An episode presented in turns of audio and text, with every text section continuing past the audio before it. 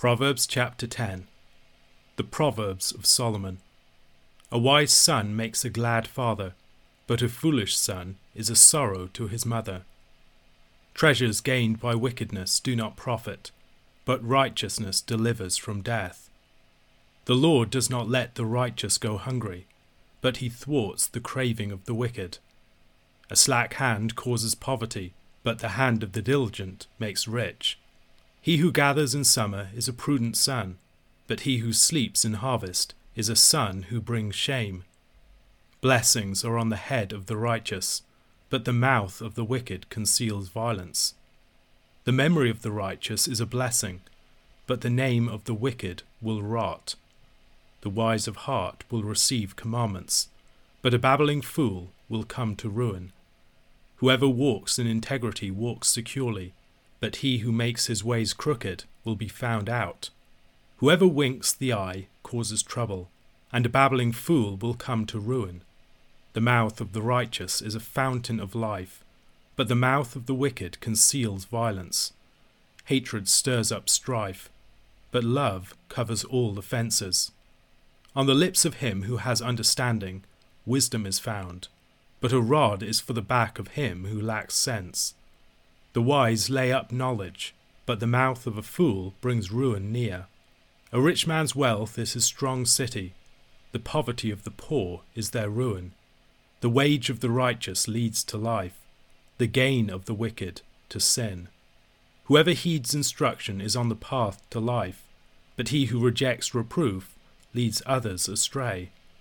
The one who conceals hatred has lying lips, and whoever utters slander is a fool. When words are many, transgression is not lacking, but whoever restrains his lips is prudent. The tongue of the righteous is choice silver, the heart of the wicked is of little worth. The lips of the righteous feed many, but fools die for lack of sense. The blessing of the Lord makes rich, and he adds no sorrow with it. Doing wrong is like a joke to a fool but wisdom is pleasure to a man of understanding. What the wicked dreads will come upon him, but the desire of the righteous will be granted. When the tempest passes, the wicked is no more, but the righteous is established forever.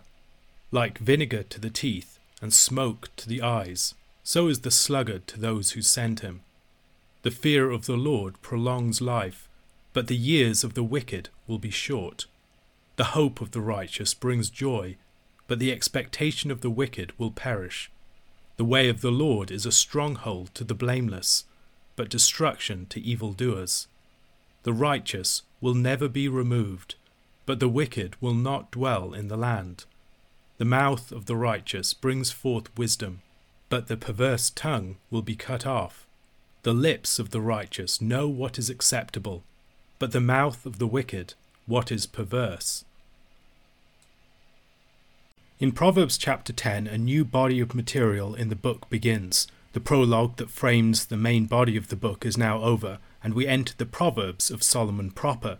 Proverbs are brief statements of truth. They can be observations, exhortations, or other sorts of declarations, and they must be used properly in the right time and circumstance. Proverbs chapter 15 verse 23 says, to make an apt answer is a joy to a man, and a word in season, how good it is. There are conditions for the truth of a proverb that must be understood. The same words spoken in different contexts can be wise or foolish. The words in the right time really matter. We have an example of this in Proverbs chapter 26, verses 4 and 5, where there are two statements that seem exactly opposite that are placed directly next to each other. They invite us to consider the time and the context in which they are true. Answer not a fool according to his folly, lest you be like him yourself. Answer a fool according to his folly, lest he be wise in his own eyes. In the mouths of the wise, proverbs are powerful, but in the mouths of fools, they're destructive and foolish. Improperly used, proverbs can be useless or damaging. Proverbs chapter 26, verse 7 says, like a lame man's legs, which hang useless, is a proverb in the mouth of fools. And in Proverbs chapter 26, verse 9, like a thorn that goes up into the hand of a drunkard, is a proverb in the mouth of fools. The proverbs of this book are poetic and usually have a terser form in Hebrew than they do in translation. They often are formed using parallelism. There are two statements held next to each other that are paralleled in some way. The literary form of the proverb is not superfluous, it's part of the means by which the proverb makes its meaning and invites the reader to reflect. Most of the material of the book of Proverbs, from chapter 10 to chapter 31, is using this parallelism as a form of the proverb. There are a few varieties of parallelism. We can see examples of antithetical parallelism. For instance, Proverbs chapter 15 verse 5. A fool despises his father's instruction, but whoever heeds reproof is prudent. The proverb is like two poles of a magnet. You have the negative statement, and then you have the positive statement, or you have a positive statement, and then a negative statement. The relationship between these two statements can often be surprising. The parallel form invites us to reflect upon the parallel statements alongside of each other to see what elements map onto each other and what is implied by the similarities and contrasts. These also aid memorization, and they're often clearly composed for the ear and have a memorable quality in the Hebrew. The sound of such proverbs can often accentuate their meaning. The oppositions can be strengthened or the parallels reinforced by the poetry and the sound of key opposed or compared terms. A further example of parallelism can be seen in better than proverbs, some examples of this can be found in verses 16 and 17 of chapter 15. Better is a little with the fear of the Lord than great treasure and trouble with it. Better is a dinner of herbs where love is than a fattened ox and hatred with it. There are forms of parallelism using like, chapter 25, verse 26. Like a muddied spring or a polluted fountain is a righteous man who gives way before the wicked. There are number parallelisms, for instance in Proverbs chapter 30, verses 18 to 19. Three things are too wonderful for me, four I do not understand the way of an eagle in the sky, the way of a serpent on a rock, the way of a ship on the high seas, and the way of a man with a virgin.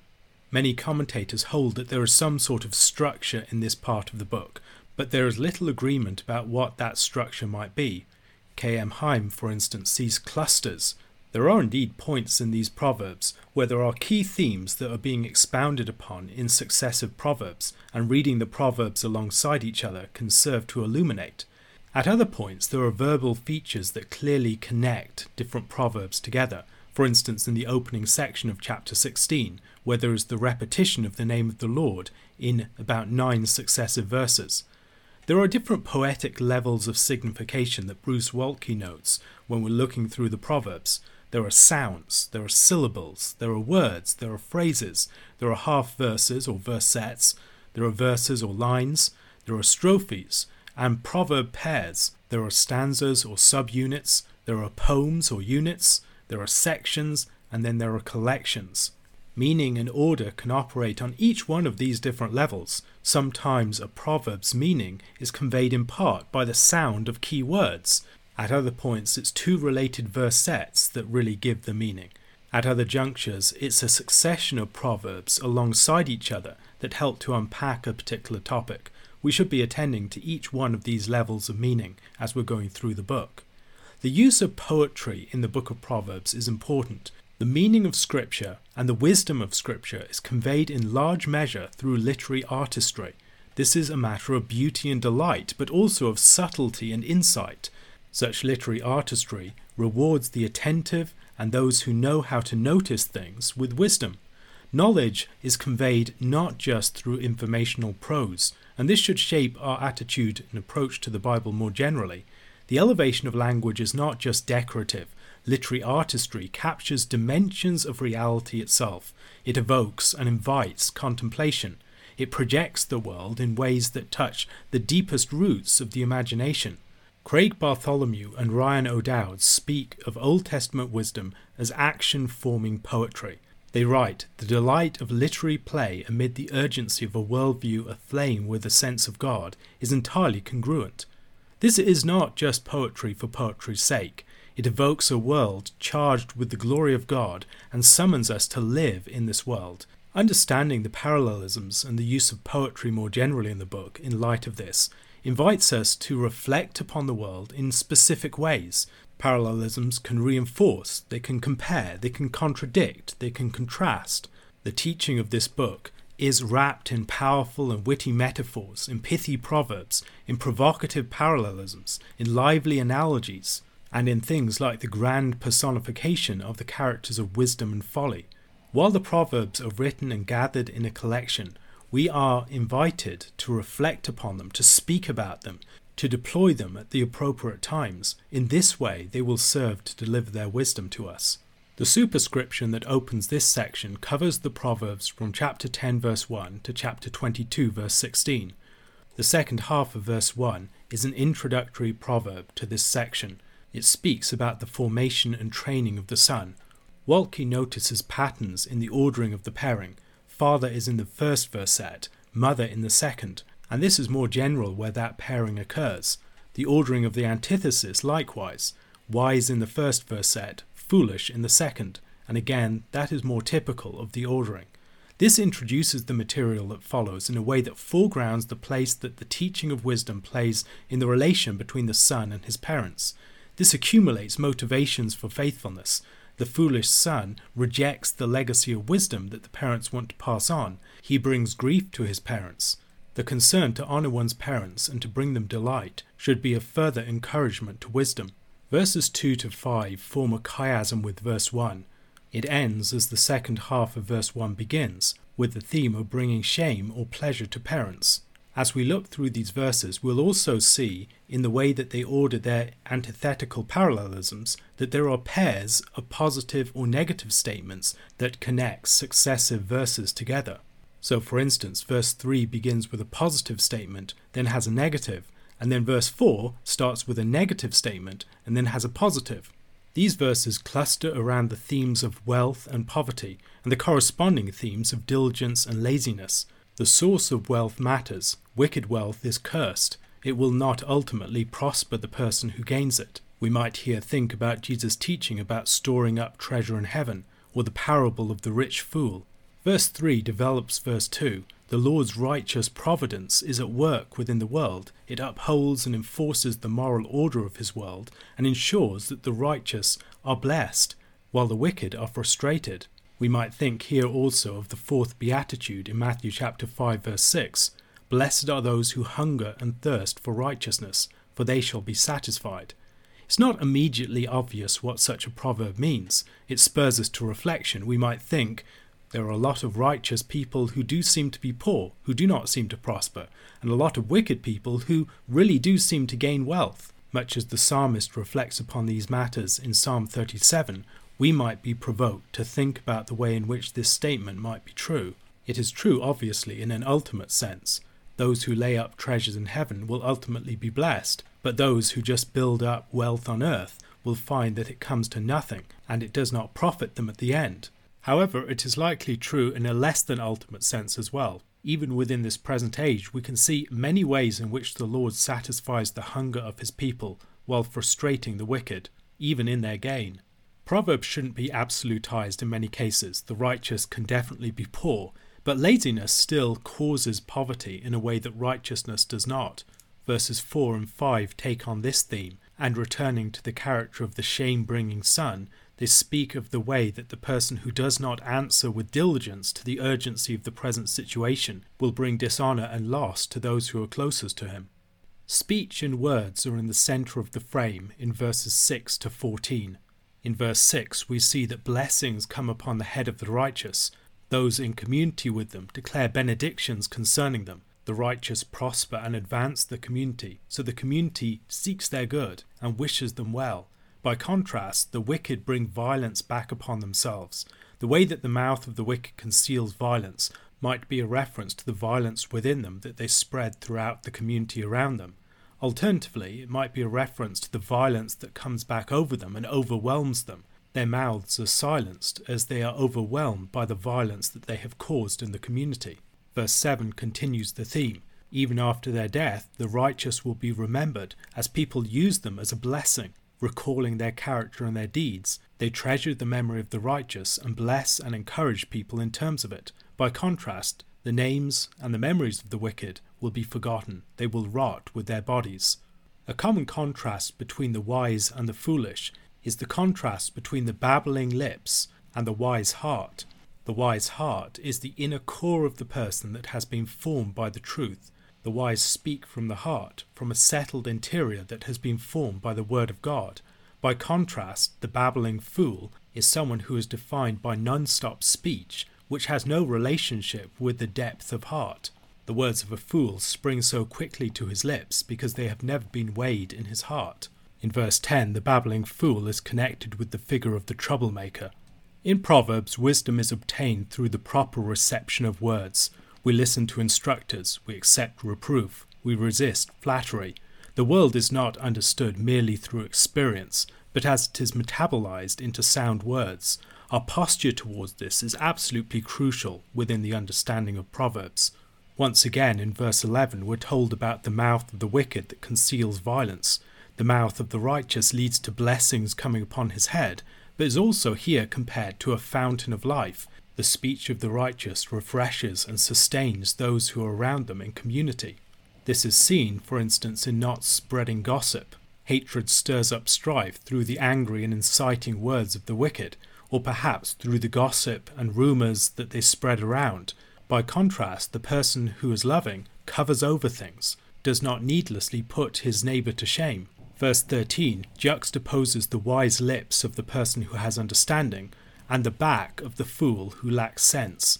In the parallel, perhaps we see something of the contrast between the agency that the wise person enjoys, his lips give understanding and wisdom and are able as a result to rule, whereas the fool has to be driven along by others. Having no sense within him, he has to be beaten by another party to make him do anything worthwhile.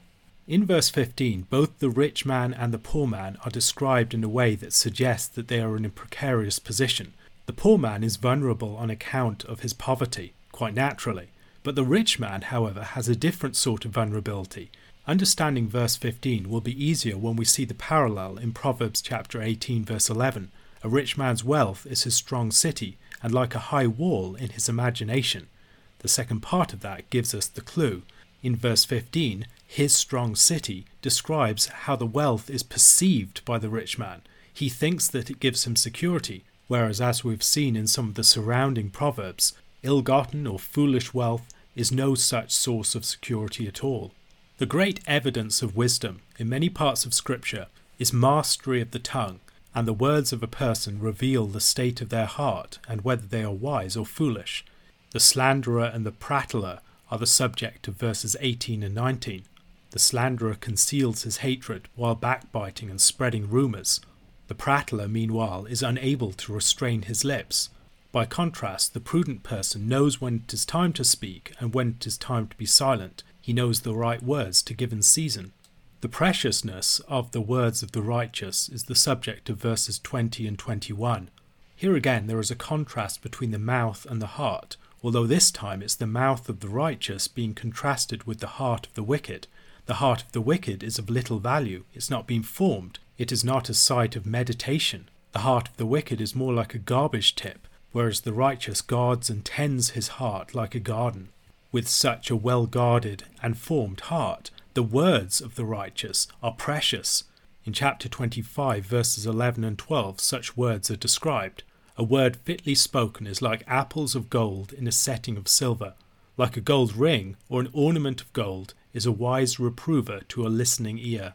Unsurprisingly, the words of such wise people will be treasured by others who are on the path of wisdom.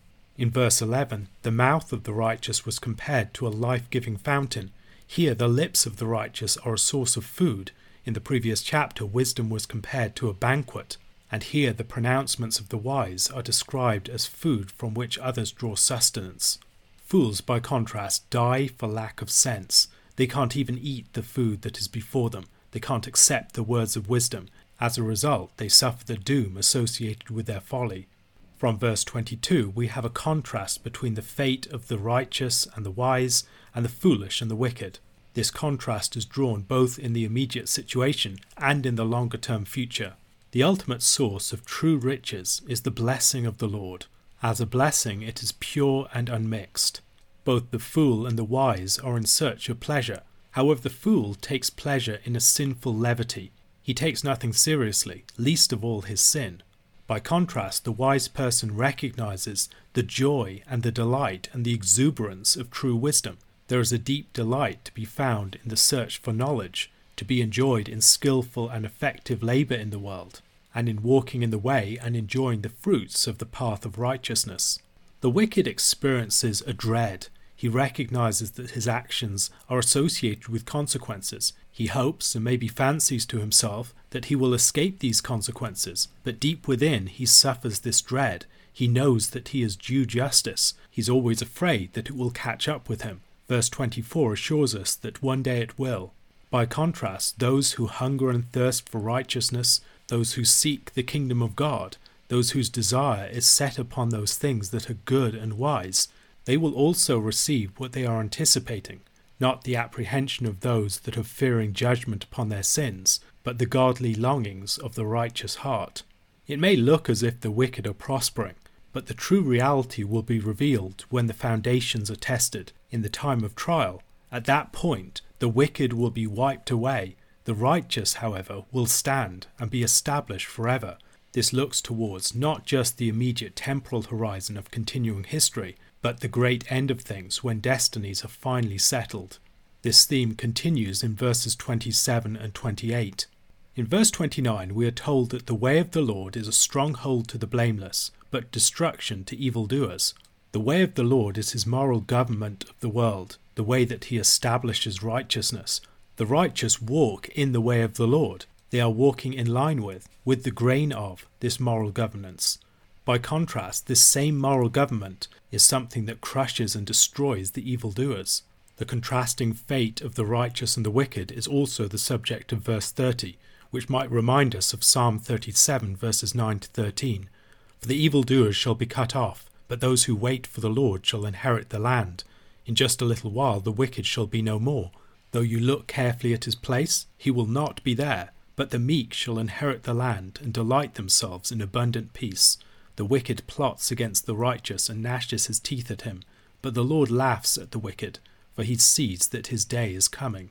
The same establishment of the righteous within the land is also related to the establishment of their speech.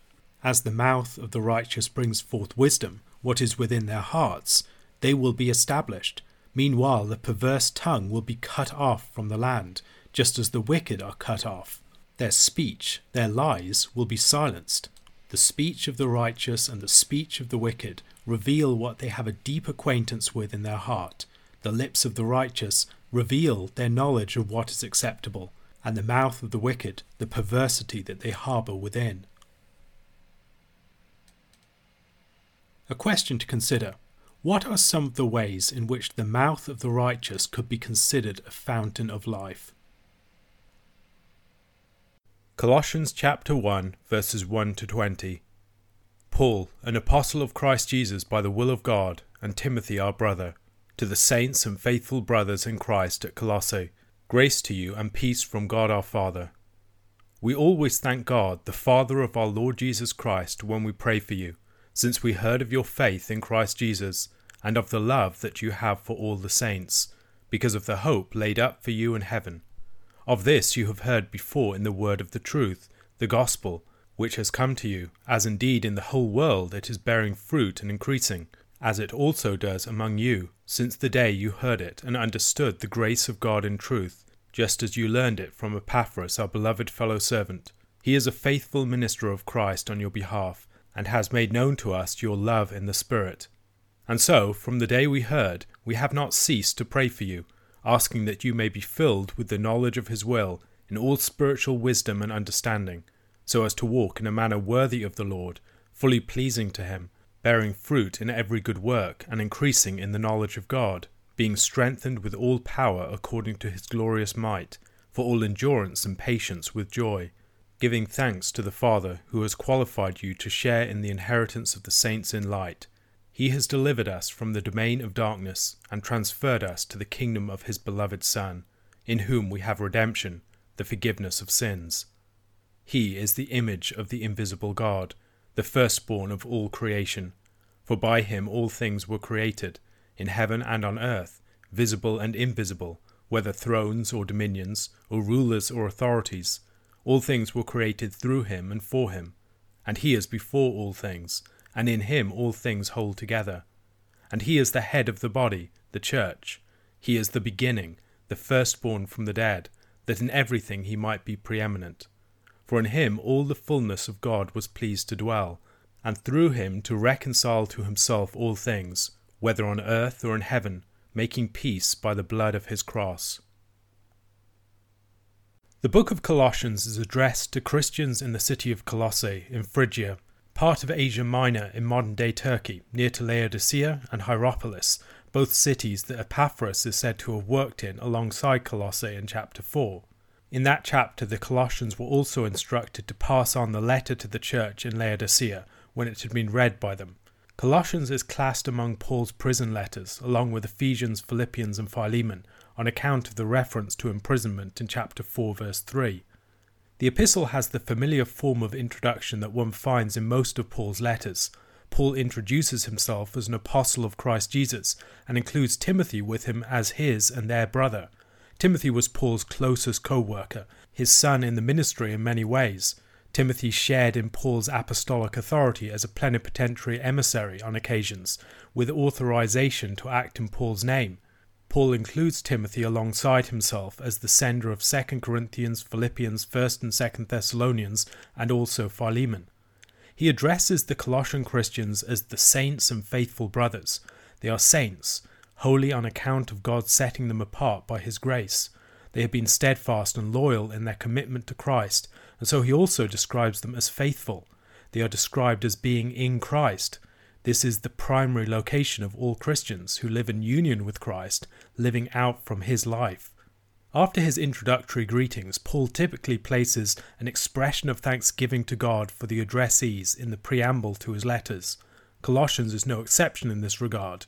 Paul does not seem to have known the Colossians firsthand, although they were very clearly within the orbit of his missionary associates, Paul speaks of Epaphras, who was with him at the time of writing this epistle, as his fellow prisoner in Philemon 23. Epaphras was likely the primary source of Paul's news about the Colossians, but in chapter 4, several people tying Paul with the Colossian church are mentioned. As we typically see in the New Testament, the world of the early church was a small one, with a lot of missionaries moving around and a robust network in which news and ministry was constantly being circulated, and everyone was no more than one or two steps removed from everyone else. Paul expresses his thanksgiving for the reports that he had heard of the Colossians' faith, hope, and love. This triad of theological virtues is so frequently employed by Paul that it seems clear that together faith, hope, and love define Christians' posture within the world for him. The following are a few instances of Paul's use of this particular triad. 1 Corinthians chapter 13 verse 13. So now faith, hope and love abide, these three, but the greatest of these is love. 1 Thessalonians chapter 1 verses 2 to 3. We give thanks to God always for all of you, constantly mentioning you in our prayers, remembering before our God and Father your work of faith and labour of love and steadfastness of hope in our Lord Jesus Christ. 1 Thessalonians chapter 5 verse 8 But since we belong to the day let us be sober having put on the breastplate of faith and love and for a helmet the hope of salvation. Galatians chapter 5 verses 5 to 6 For through the spirit by faith we ourselves eagerly wait for the hope of righteousness. For in Christ Jesus neither circumcision nor uncircumcision counts for anything but only faith working through love. Ephesians chapter 4 verses 1 to 6 I, therefore, a prisoner for the Lord, urge you to walk in a manner worthy of your calling, to which you have been called, with all humility and gentleness, with patience, bearing with one another in love, eager to maintain the unity of the Spirit in the bond of peace. There is one body and one Spirit, just as you were called to the one hope that belongs to your call, one Lord, one faith, one baptism, one God and Father of all, who is over all, and through all, and in all. Several other examples could be given. One thing that should be observed is that Paul seldom just lists faith, hope, and love without elaborating upon their interrelationship, the way that they are tied up with the character and work of God, and the way that they are functioning in practice. The same thing could be observed of the Trinitarian character of so many of Paul's statements, where it becomes clear that undergirding Paul's understanding of salvation throughout is the reality and work of the Father, Son, and Spirit That Trinitarian reality is also apparent here, as Paul refers to God the Father of our Lord Jesus Christ, moves to speak of Christ Jesus, before concluding with a reference to their love in the Spirit. Father, Son, Spirit, like faith, hope, love, is part of the fundamental grammar of the gospel for Paul. Paul here speaks of the gospel as something that is at work within the world, acting in God's power, actively bearing fruit among the Colossians as it is elsewhere. We could perhaps connect the three theological virtues with the Trinitarian reality of salvation in this passage in some ways. Paul speaks of faith, hope, and love in ways that ground them in the triune God and his work. Their faith, in verse 4, is described as being faith not of Jesus Christ, as we see in places such as Romans and Galatians, or even towards Jesus Christ, as we see in Philemon verses 4 and 5, but in Christ Jesus. It seems likely to me that Scot McKnight is correct in reading this as a reference not so much to the faith of the Colossians being directed towards Christ, but to their faith being sustained as they live in Christ. Our faith isn't just directed towards Christ as its object, but it is built and grounded upon Him, so that we persevere in our faith as we abide in Him, as we live out of His life. This is important to recognize because it makes clear that, as a theological virtue, faith is founded upon something firmer than the wavering ground of our own hearts. Faith grows and flourishes in the soil of Christ's life. A similar point should be made about hope.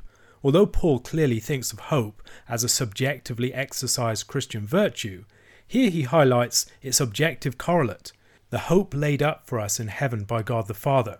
Our hope isn't just wishful thinking or optimism, it relates to the objective reality of the future that God has prepared for us as His people. Finally, love also has a grounding outside of ourselves, in the person and work of the Spirit. Our love is love in the Spirit, who is the personal bond of love in which Father and Son dwell in unity, and by which Christ is bound to his people. As a theological virtue, then, love isn't just a human affection, but is a manifestation of the Spirit's own work in God's people. Following his opening thanksgiving, Paul moves into a prayer, a prayer for the Colossians' growth to maturity in Christ, that they would bear the fruit of salvation that the Father intends for those in his Son. This prayer follows from the opening thanksgiving, because God has acted in the way that he has in bringing the Colossians into a knowledge of Christ, Paul can confidently pray that they will rise to the full stature of faith. He desires for them to be filled with the knowledge of his will in all spiritual wisdom and understanding. Although Paul does have a knowledge of God's moral will, God's desire for the ethical behavior of human beings, in mind here, he has a great deal more in view too. He wants the Colossians to understand more fully how they fit into God's big picture God's great saving purpose in Christ is about far more than making people moral and upstanding. It's about consummating all of the cosmos in Christ, overcoming the works of the devil, and reconciling the world to himself. As the Colossians grow in their understanding of all of this, he desires that they will also be strengthened and equipped for endurance and joyful patience. God has delivered his people from the kingdom of darkness, like Israel was delivered from slavery in Egypt, and he has, by his grace in Christ, qualified us to share in a new inheritance, redeeming us for himself and freely forgiving us all of our sins. Verses 15 to 20 are one of the most important passages in the entirety of Paul, and indeed the New Testament. They are a glorious hymn or poem concerning Christ, expressing his glory in the most startling and arresting of terms. N.T. Wright, developing an argument from C.F. Burney, suggests that the poem unpacks the various possible meanings of the Hebrew term Bereshit, the term with which the book of Genesis and the scripture as a whole begins, in the beginning. This term enjoys added significance by virtue of the implied identification of Reshit with wisdom in Proverbs chapter 8 verse 22. The Lord possessed me at the beginning of his work, the first of his acts of old. Wright summarizes the poem's development of its Bereshit theme as follows. First, he is the image, like wisdom herself, evoking Genesis chapter 1 verse 26. Second, he is the firstborn, like wisdom herself, the first meaning of Reshit. Third, he is supreme, the second meaning of Reshit. Fourth, he is the head, the third meaning of Reshit. Fifth, he is the beginning, the fourth and climactic meaning of Reshit. And sixth, he is the firstborn, this time from the dead, like wisdom again, but now firmly as a human being. So Paul takes this opening statement of the Bible, in the beginning, and he unpacks it, connecting the beginning with Christ as firstborn, as supreme, as the head, and as the beginning. And then he looks at the preposition, and it's explored in each of its principal aspects in him, through him, to him, in verses 16 and 19 to 20. In its unpacking of the term Bereshit, in the beginning, its reference to the image of God, and in its expansive cosmic sweep, Colossians 1 verses 15 to 20 evokes the creation account and situates Jesus as the Son at the very heart of its meaning. Christ the Son is the firstborn and archetypal image of God. He's the one who represents and symbolizes God's rule in his world. He is the one in whom, through whom, and for whom all things were created. Whatever has been created, all things in heaven and on earth, things visible and invisible, whether thrones or dominions or rulers or powers, exist on account of him and for his sake. He is supreme over all. He enjoys the prominence, the preeminence, and the priority of the head. He's the source and the first principle of all things. Implicit in this poem is a rereading of the opening chapters of Genesis. Veiled in the very language of Genesis chapter 1, Paul discovers the incomparable majesty of the risen Christ, the one who has always been there, yet only now in the fullness of time is disclosed. In this, he's doing something very similar to what the Gospel of John does in its first chapter. Within this triumphant poem, one of the most fundamental and familiar scriptural passages of all, Genesis chapter 1, reveals a transfigured aspect, as from its words the light of the glory of Christ shines forth. The prominence and glory of the firstborn Son is revealed through his great act of reconciliation, with which the second half, verses 18 to 20 of the bipartite poem, is concerned. Christ's status as the firstborn in creation is reaffirmed and secured in his status in its redemption as the firstborn from the dead, whereby the once alienated creation is restored to its rightful ruler, its heir, and its source. The Christology of Colossians chapter 1 verses 15 to 20 is an incredibly high one. Christ is presented as integral to the origin, constitution, and destiny of God's creation in a manner that implies his divine identity in a striking and powerful manner. Christ isn't just part of the creation, he is the one through whom all was made. He is the intermediary of the creation in both creation and redemption. Paul also brings creation and new creation into the very clearest of parallels. Indeed, the very weight placed upon prepositions in, by, for, through, etc., in assigning the single act of creation to Christ might hint at some sort of proto Trinitarian account of inseparable operations and appropriation.